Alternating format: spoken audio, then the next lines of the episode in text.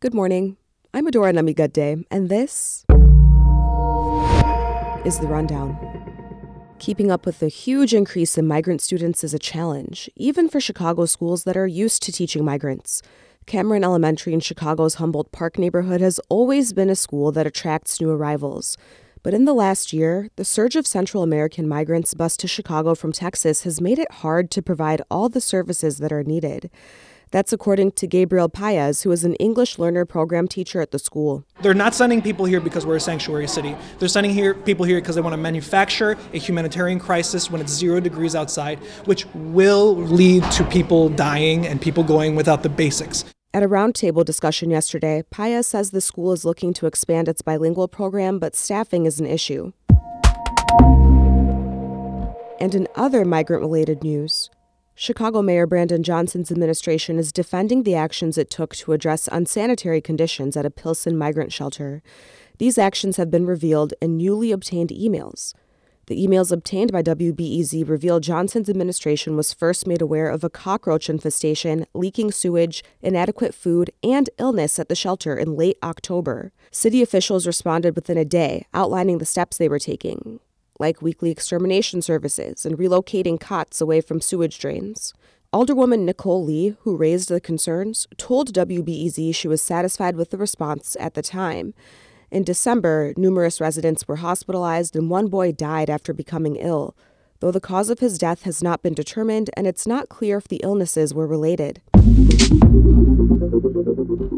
60 years ago this month, America's War on Poverty began. That's the unofficial name for a set of policies created by then President Lyndon B. Johnson. They included food stamps, health care, and other help for low income Americans. Chicago's Shriver Center on Poverty Law is marking the anniversary with a summit today. Audra Wilson leads the center. She describes the goal of the summit. It's talking about where we are 60 years later, laying out the challenges that we continue to face, but it's also intended to find solutions, to give examples of things that are working, things that we want to replicate. The program will feature a keynote by Pulitzer Prize winning author Matthew Desmond, as well as panels on housing, child welfare, and economic mobility. Ice jam flooding could impact portions of southwest suburban Will County this week. The National Weather Service says the severe cold has caused ice to form quickly in several towns and subdivisions along the Kankakee River. Senior hydrologist Scott Lincoln says water backing up from a 10 mile long ice jam in Wilmington, Illinois could flood roads, parks, and yards, all in a matter of hours. It's not just water, it's like giant chunks of ice that are flowing with it. And so anything really along the, the riverbank or just kind of in the overbank areas could be not only flooded, but damaged by these giant pieces of ice that are flowing in the water. Due to high water warnings and the extreme cold, Lincoln says a flash flood watch remains in effect for Wilmington and Lakewood shores in Will County until, quote, further notice.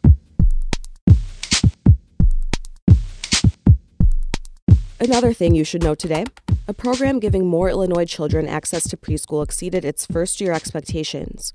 Governor J.B. Pritzker announced more than 5,800 three and four year olds have enrolled in preschool through the state's Smart Start program.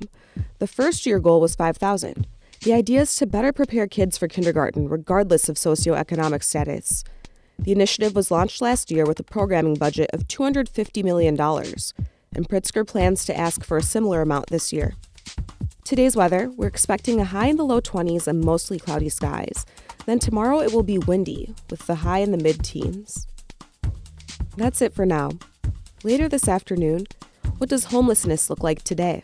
It is not the individual that is male, stumbling with a, a, a brown paper bag, uh, kind of uh, burdened with an addiction or probably with the trauma of the Vietnam era conflict. The new face of homelessness is a, a woman that works every day with a good cell phone and a nice SUV.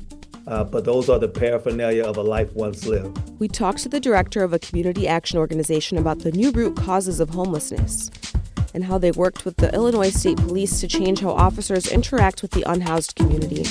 That's today at 1 o'clock. I'm Adora Namigadde. Thanks for listening.